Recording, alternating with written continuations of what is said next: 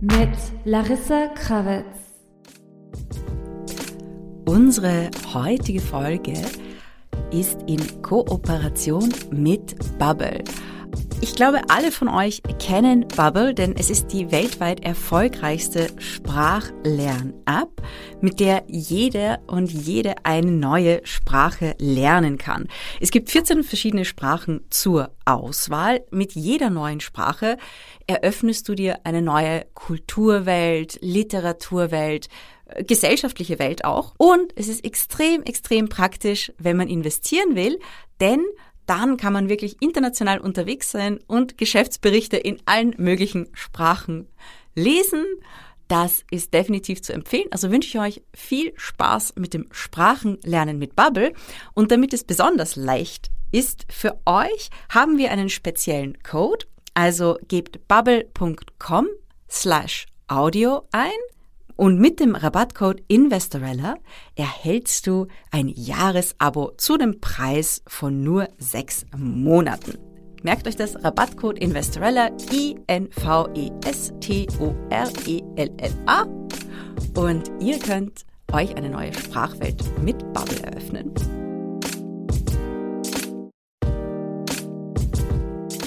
Ja, Larissa, Willkommen zurück bei Folge 32 von Investorella.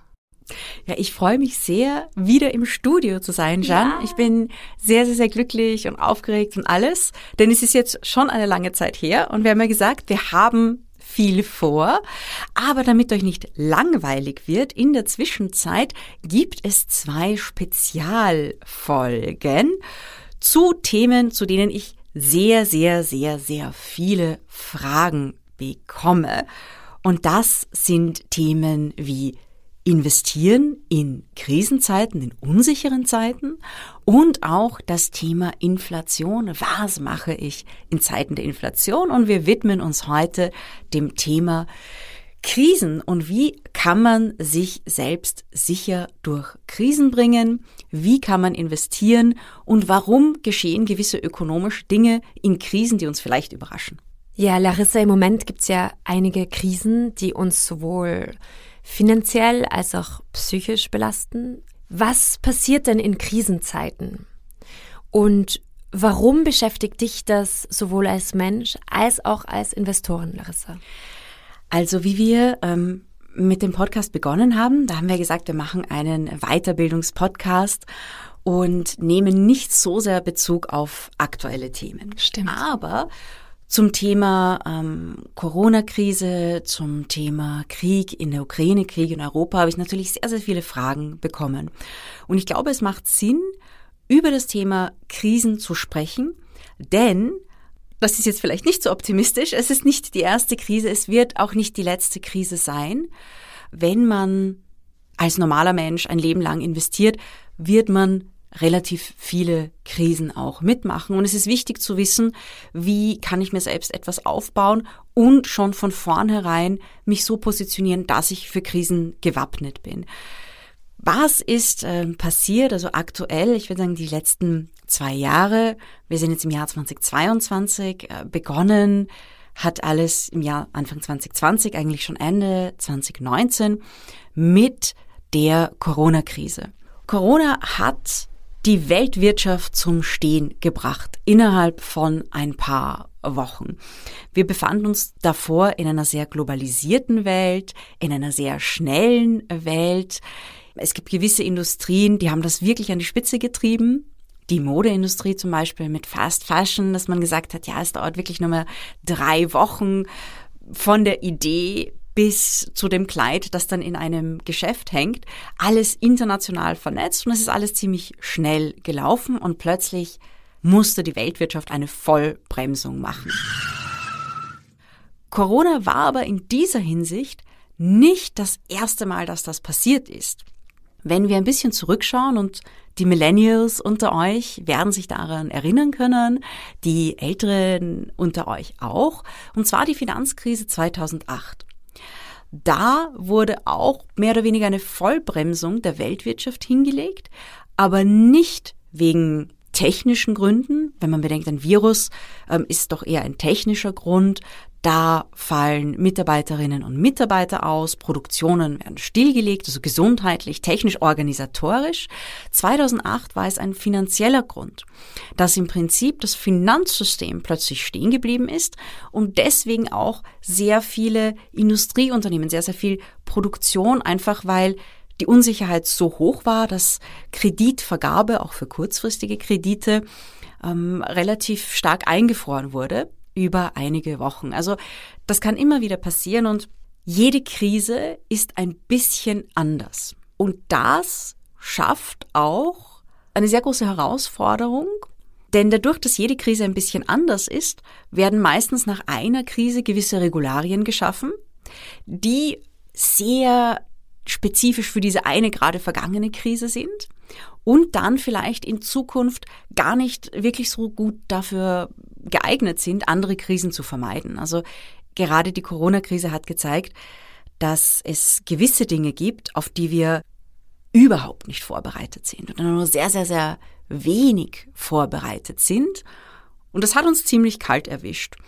Vor allem, weil wir sehr, sehr stark globalisiert sind. Lieferkettenunterbrechungen, viele Produktionen wurden aus gesundheitlichen Gründen geschlossen. Und man muss bedenken, dass industrielle Produktion nicht so ist, wie es in Technologieunternehmen ist oder vielleicht in, in Handelsunternehmen. Industrielle Produktion kann man nicht in allen Fällen so schnell wieder hochfahren, wie man sie abschaltet. Das, das hat verschiedene Gründe. Und das ist ganz spannend, denn das führt oft dazu, und das finden manche ein bisschen kontraintuitiv, dass in Krisenzeiten oder nach Krisen Rohstoffpreise steigen und Lebensmittelpreise steigen. Also das ist ein ganz spannendes Phänomen. Ja, genau, das wollte ich dich eben fragen. Was passiert genau in Krisenzeiten und warum ist es so, dass wenn Leute weniger konsumieren, die Preise teurer werden? Das ist doch eigentlich komisch oder konterintuitiv. Ja, also es ist etwas, dass, dass äh, viele Leute fragen sich, na ja, eigentlich, wenn die Leute weniger konsumieren, wenn die Leute weniger Geld zur Verfügung haben, vielleicht aufgrund von Arbeitslosigkeit oder aufgrund von Inflation und Kaufkraftverlust, dann sollten die Dinge eigentlich günstiger werden, weil die Nachfrage sinkt. Der Grund, warum viele Dinge aber teurer werden, also wir haben das nach 2008 auch gesehen, zum Beispiel an, an den Rohstoffmärkten, ist nicht nachfrageseitig, sondern angebotsseitig. Und es hat viel damit zu tun, wenn eine Krise passiert, dann bimmeln einmal überall die Alarmglocken und viele Unternehmen, gerade Handelsunternehmen, aber auch produzierende Unternehmen sagen sich, oh, es kommt eine Krise. Ich werde wohl in der nächsten Zeit nicht so viel verkaufen können. Das heißt, ich storniere meine Investitionen ich werde dieses Jahr weniger investieren, denn es zahlt sich nicht aus und ich möchte ja, dass mein Unternehmen überlebt und nicht in Konkurs geht in dieser Krise. Das heißt, ich beginne zu sparen. Es wird nicht expandiert, es wird nicht in neue Anlagen investiert. Es ist dann auch oft so in Krisenzeiten, dass die Liquidität im Finanzsystem ins Stocken kommt. Das haben wir 2008 ganz, ganz, ganz äh, anschaulich beobachten können. In der Corona-Krise etwas weniger, aber es hat trotzdem ein paar Wochen und Monate gedauert. Das heißt, die Unternehmen bekommen dann auch nicht unbedingt die kurzfristigen Kredite oder langfristigen Kredite für Investitionen, weil natürlich die Banken auch hergehen und sagen, okay, es ist mehr Unsicherheit, wir schrauben die Zinsmargen ein bisschen auf, weil eben das Risiko aufgrund einer Krise jetzt höher ist. Das heißt, im Prinzip verlangsamen sich Produktionen. Es ist zum Beispiel auch so, wenn man jetzt landwirtschaftliche Produktion ansieht, ähm, in der Corona-Krise mussten in sehr, sehr vielen Ländern die Gastronomien schließen. Das heißt, es gab wesentlich weniger Abnehmer von allen möglichen landwirtschaftlichen Produkten, von Gemüse bis Fleisch und alles, was einfach so in der Gastro konsumiert wird. Die Haushalte haben das natürlich ausgeglichen, aber gleichzeitig war es so, dass extrem viele Nahrungsmittel in den ersten Wochen einfach weggeschmissen wurden. Also ähm, einfach durch diese riesige, riesige Unterbrechung. Und das kreiert natürlich immer einen Rückstau. Das heißt, landwirtschaftlich wird dann ein bisschen weniger angebaut. Das ist auch so, wenn eine, wenn eine Ernte sehr schlecht ausfällt und äh, Landwirtinnen dann weniger lukrieren, haben sie natürlich auch weniger Geld, um in der nächsten Saison zu investieren. Also das ist einfach ein Phänomen. Das heißt, immer dann, wenn die Wirtschaft stehen bleibt, dauert es einfach länger, sie wieder hochzufahren und das führt zu Knappheit und das führt zu Preisanstiegen. Ganz anschaulich war in der Corona-Krise auch der Ölpreis, der negativ war für ganz kurze Zeit. Also das ist etwas, so lange ist mein Studium noch nicht her, aber hätte man das diskutiert mit Finanzmathematik, Professorinnen und Professoren, hätten alle gesagt, nein, das ist absurd, der Ölpreis kann ja nie negativ werden. Aber das ist doch passiert und er ist dann wieder relativ stark angestiegen. Und das ist so, gibt es genau das Zeichen, das ist einfach, bam, die Produktion bleibt stehen. Niemand braucht mehr Öl, niemand will es mehr haben, niemand, die Lager sind, sind voll. Es ist teuer natürlich ein Lager zu betreiben.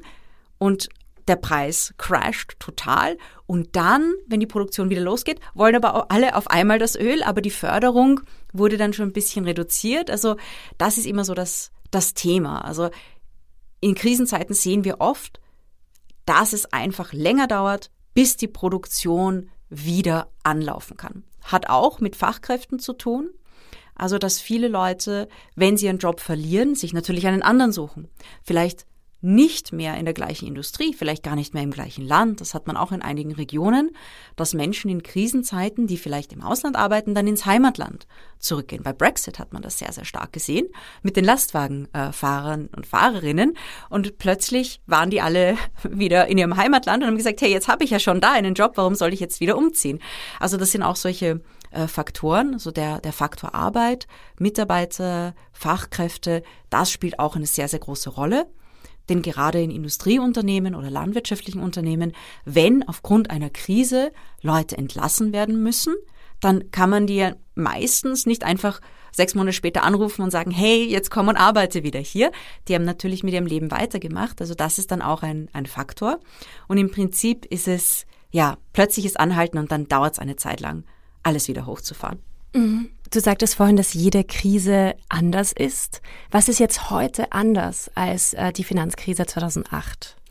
Also das, was, was, ähm, was definitiv anders ist, ist einfach das Thema Globalisierung, Lieferketten und globale Abhängigkeiten.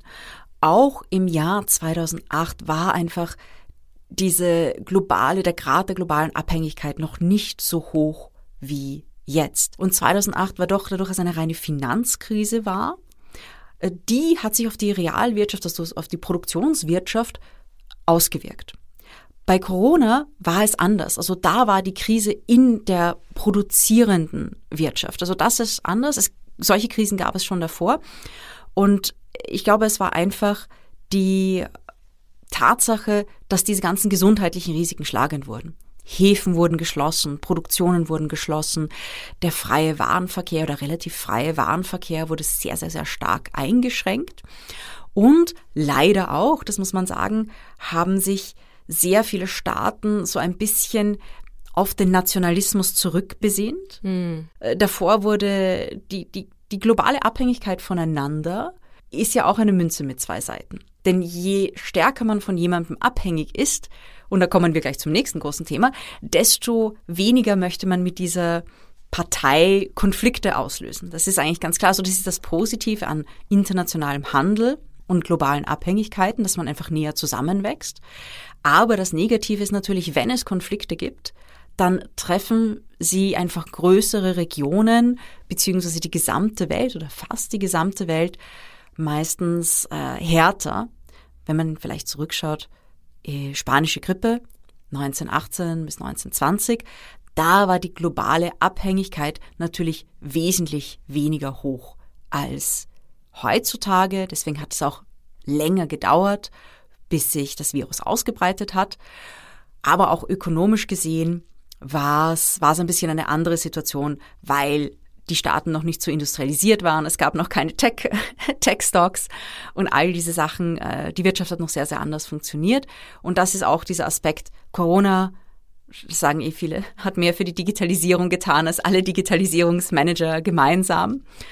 Und da hat sich sehr, sehr, sehr viel Neues entwickelt, auch in dieser Krise. Und leider sind wir in die nächste Krise geschlittert, beziehungsweise wurden davon mitgenommen, weil es hat sich ja niemand ausgesucht. Der Krieg in der Ukraine, Krieg in Europa. Und man hat gesehen einfach, dass es da verschiedene Reaktionen gibt. Und ökonomisch ist es natürlich ein ganz, ganz heißes Thema, ähm, gerade das Thema Energie. Und meine Hoffnung ist eigentlich, dass aufgrund des Thema nicht erneuerbare fossile Energien, ähm, die eben in der Vergangenheit aus Russland gekommen sind, dass das wirklich ein, ein großer Schubs ist, in Europa zu sagen, okay, jetzt machen wir ernst mit erneuerbaren Energien. Also ich glaube, ich hoffe, der Groschen ist jetzt gefallen, um zu sagen, jetzt entfernen wir vielleicht äh, regulatorische Barrieren zur Errichtung von erneuerbarer Energie. Jetzt stecken wir mehr Geld in die Innovation. Jetzt sind wir da, jetzt machen wir da neue Experimente mit verschiedenen erneuerbaren Energieformen. Denke mir, das ist eine tolle Chance für Europa. Und natürlich dann werden die Karten auch neu gemischt, geopolitisch, ein bisschen neu gemischt.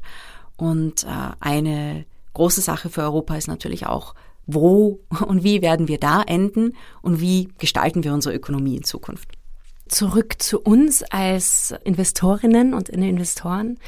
Was sind jetzt deine Tipps zum Investieren? Also was müssen wir beachten, Larissa? Also das eine, und das haben wir in, in vergangenen Folgen, gerade in Folgen zu Portfolios schon öfters besprochen, das, was in, gerade in Krisenzeiten wichtig ist, ist das Thema Diversifizierung über verschiedene Assetklassen. Äh, dass man sagt, man hat einen gewissen Anteil an Aktien, man hat aber auch einen gewissen Anteil an Gold, einen gewissen Anteil an Immobilien. Und dann können andere Assetklassen auch dazukommen, die einen interessieren, zum Beispiel Kunst, zum Beispiel Kryptowährungen. Denn je nach ökonomischer Situation verhalten sich an so gewisse Assetklassen anders. In wirklich sehr, sehr, sehr harten Krisenzeiten hat sich Gold tendenziell als Sicherheitsinvestment bewährt. In der nächsten Folge über Inflation werden wir sehr, sehr, sehr viel darüber sprechen. Ähm, da hat es nämlich in der Vergangenheit eine ganz, ganz wichtige Rolle gespielt. Und natürlich das Thema Immobilien. Ähm, das Thema Immobilien in Krisenzeiten boomt wirklich sehr, sehr, sehr stark, ist auch natürlich regional verschieden. Kommt darauf an, wie tief die Krise ist. Denn in einer sehr, sehr, sehr tiefen Krise kann es natürlich auch passieren, dass Immobilien wertlos werden. In Österreich oder auch in Deutschland sehen wir Immobilien wirklich als extrem, extrem sicheres Investment. In Österreich gelten sie sogar als mündelsicher. Und gewisse Immobilienrisiken, und das dachte ich mir, das möchte ich ansprechen, werden bei uns oft so ignoriert. Also Immobilien sind generell ein tolles Kriseninvestment, aber es gibt gewisse Risiken, natürlich gewisse rechtliche Risiken, steuerliche Risiken. Ähm, gerade äh, es gibt einige Länder, die haben laufende Immobiliensteuern, die es bei uns in dieser Form nicht so gibt. Also das ist natürlich auch eine Möglichkeit des Staates, irgendwann mehr auf Immobilien zuzugreifen. Dann gibt es natürlich teilweise auch Mietpreislimitierungen, gerade in Krisenzeiten. Und es gibt natürlich bei Immobilien das ultimative Krisenrisiko, nämlich die Zerstörung der Immobilie. Also das ist äh, natürlich auch ein Risiko. Und ja, also das trifft einige Immobilienfonds natürlich, die jetzt äh, oder in der Vergangenheit in der Ukraine aktiv waren und jetzt auch noch in der Ukraine aktiv sind. Da geht es wirklich, also in einer wirklich tiefen Krise, geht es wirklich um, um die Zerstörung. Also da werden wirklich äh, sehr, sehr wichtige wirtschaftliche Infrastrukturen zerstört, die für die tägliche Versorgung der Bevölkerung und Wohnen zählt ja dazu, äh, benötigt werden. Also das ist immer etwas, etwas ganz, ganz äh, Trauriges. Also nicht nur Immobilien, aber eben auch Industrieunternehmen und äh, Lebensmittelproduzenten. Das ja. heißt, landwirtschaftliche Unternehmen, äh, Landwirtinnen. Und das löst natürlich wesentlich so eine, löst natürlich eine gewisse Knappheit aus. Wir sprechen jetzt gerade über Weizen, andere Getreidesorten.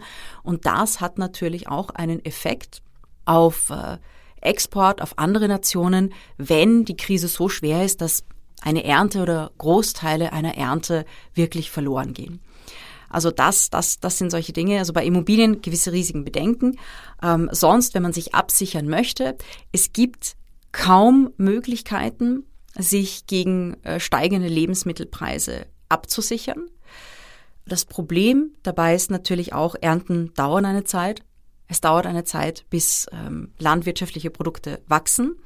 Äh, die gute Nachricht ist, dass dies ein Phänomen ist, das sich meistens durch zusätzliche Produktion, also wenn landwirtschaftliche Produkte teuer sind, dann haben natürlich Landwirtinnen höhere Einnahmen auch und können mehr investieren in zusätzliche Produktionen. Das heißt, das regelt sich zum Glück nach der Zeit, aber die kurzfristigen Schocks sind menschlich fürchterlich und können auch ökonomisch sehr, sehr, sehr, sehr brutal sein. Also das ist, das ist so eine Sache. Und was muss man eigentlich als Investorin in einer Krisenzeit machen? Yeah. Das erste ist, man muss diversifiziert sein. Also dass man sagt, das, was, was vielleicht manche gemacht haben, zu sagen, okay, ich habe nur ein Investment und es ist nur ein MSCI World oder so, mhm. dass, dass man da schaut, okay, ich brauche auch andere Assetklassen. Ich brauche auch ein bisschen was im Bereich Immobilien, ich brauche auch ein bisschen was im Bereich Gold und vielleicht auch in anderen Assetklassen, die mich interessieren, denn diese Assetklassen sind je nach Zeitraum tendenziell nicht, entweder nicht so sehr korreliert oder im Falle von Gold und Aktien über gewisse Zeiträume negativ korreliert. Das heißt, wenn die Märkte crashen, dann dauert es meistens ein bisschen, aber dann steigt der Goldpreis. Also so kann man sich quasi sehr, sehr gut absichern. Das, was auch noch extrem wichtig ist, ich glaube, das ist sogar noch wichtiger, ist, dass man in Krisenzeiten nicht in ähm, Weltuntergangspanik verfällt. Das ist sehr schwer, denn wenn man die Nachrichten liest, ist es gar nicht so einfach, nicht in Paranoia zu verfallen. Aber man muss natürlich sich auch dafür hüten. Es gibt dann immer wieder äh, Crash-Propheten, die gibt's eigentlich immer. Die sind auch sehr, sehr, sehr bekannt. Und immer dann, wenn eine Krise ist, haben die natürlich Hochkonjunktur. Also wenn man wirklich krisenfest investieren will mhm. oder ein krisenfestes Business aufbauen will, dann kann man ja Crash-Prophetin werden. Also das ist jetzt nicht so, nicht so ernst gemeint. Was, was, was ist da wichtig? Ja, es ist wichtig, über Risiken zu reden. Gleichzeitig muss man aufpassen, dass man nicht in Verschwörungstheorien verfällt. Also das merke ich immer wieder bei den Materialien von, von einigen Leuten, die beginnen eigentlich mit sehr sinnvollen Analysen und plötzlich 20 Minuten später ist man dann beim Ende der Welt und möchte entweder auswandern auf eine Insel oder sich irgendwie einbunkern. Das ist natürlich auch nicht so eine gangbare gesellschaftliche Lösung. Also das Wichtigste ist einfach cool bleiben, sich mit Diversifizierung vorbereiten. Das, was man machen kann, ist natürlich, dass man sagt, ja, ich sehe mir an, historisch, welche Assetklassen sind in Krisenzeiten besonders gut gelaufen. Im Bereich der Aktien sind es meistens Dinge wie Basiskonsumgüter, denn tendenziell ist es so, dass in Krisen Menschen eher auf Luxus verzichten und Basiskonsumgüter oder Pharmaunternehmen, das sind Dinge, die Menschen unabhängig von der wirtschaftlichen Lage ebenfalls kaufen. Das ist so eine Sache, aber generell cool bleiben, diversifizieren, nicht in Weltuntergangspanik verfallen. Und wenn es einem richtig, richtig schlecht geht, dann kann ich euch eines empfehlen, nämlich lest ein Geschichtsbuch, das sehr, sehr, sehr, sehr lange zurückgeht. Ähm, zum Beispiel Walter Scheidel, nach dem Krieg sind wir alle gleich, eins meiner, meiner liebsten Werke. Sollte an jeder Schule und Uni gelehrt werden. Und wenn man dann zurückschaut auf die menschliche Entwicklung, dann sieht man, dass auch große Krisen nicht zum kompletten, also bis jetzt nicht zum Untergang geführt haben. Und man, man wird dann auch sehr optimistisch, denn man sieht, was Menschen in Krisen gemacht haben, wie toll kreativ sie waren. Und meine große Hoffnung ist jetzt wirklich auf Kreativität, auf Weiterentwicklung im Sektor der erneuerbaren Energien, dass wir jetzt sagen, hey, und jetzt bam. Genauso wie mit der Digitalisierung bei Corona. Vorher war es immer so, naja, ich weiß nicht, können wir das überhaupt machen? Und genau, wenn alle im genau, Homeoffice genau. sind und dann zack, Corona-Krise. Und ich wünsche mir wirklich, dass wir jetzt in eine Ära kommen, in der wir sagen, okay, für gewisse Dinge brauchen wir noch fossile Brennstoffe, aber überall dort, wo es Alternativen geht, setzen wir diese Alternativen jetzt um, weil wir müssen es einfach tun. Und ich glaube, dass da eine riesige, riesige, riesige Chance in der aktuellen Krise ist. Und Larissa, in der nächsten Folge dann widmen wir uns der Inflation. Ja, da habe ich etwas ganz Spannendes vorbereitet, nämlich wir widmen uns der Inflation und vor allem der Inflation in den 70er Jahren, denn da gab es etwas, das heißt Stagflation. Das werden wir das nächste Mal erklären, denn es gibt viele, die glauben, okay, wir haben jetzt so eine ähnliche Situation und das werden wir analysieren. Da spielt auch Gold eine sehr wichtige Rolle und wenn ihr euch da vorbereiten wollt, könnt ihr mehr über Gold lernen und zwar im Oh Wow Podcast gemeinsam mit der Münze Österreich. Was lernen die Leute denn da schon? Ja, danke Larissa, dass du das ansprichst. Wir haben mit Oh Wow einen Podcast für die Münze Österreich produziert. Er heißt Gerstl und Marie. Und hier hörst du einerseits wunderschöne Geschichten über die Sammlermünzen, zum Beispiel über das kleine Ich bin ich. Und andererseits fragt Andrea Lang, die Händlerin der Münze Österreich, unterschiedliche Expertinnen aus dem In- und Ausland, wie sich denn der Goldpreis entwickelt. Also hört auf jeden Fall da rein, dann könnt ihr euch zu dem Thema weiterbilden, denn das passt sehr gut zur nächsten Folge. Ich freue mich sehr auf euch und stay tuned, denn Jean und ich haben noch einiges in petto und ich wünsche euch krisensicheres und optimistisches Investieren. Ja, vielen Dank fürs Zuhören.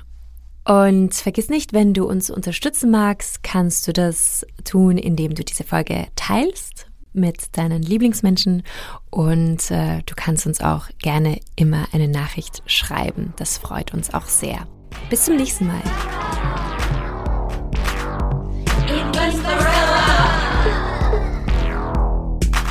Mit Larissa Krawitz.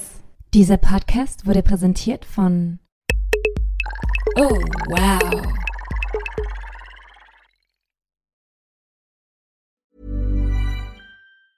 Hey, it's Paige DeSorbo from Giggly Squad. High quality fashion without the price tag. Say hello to Quince. I'm snagging high-end essentials like cozy cashmere sweaters, sleek leather jackets, fine jewelry, and so much more. With Quince being 50 to 80% less than similar brands and they partner with factories that prioritize safe ethical and responsible manufacturing. I love that. Luxury quality within reach. Go to quince.com slash style to get free shipping and 365 day returns on your next order. quince.com slash style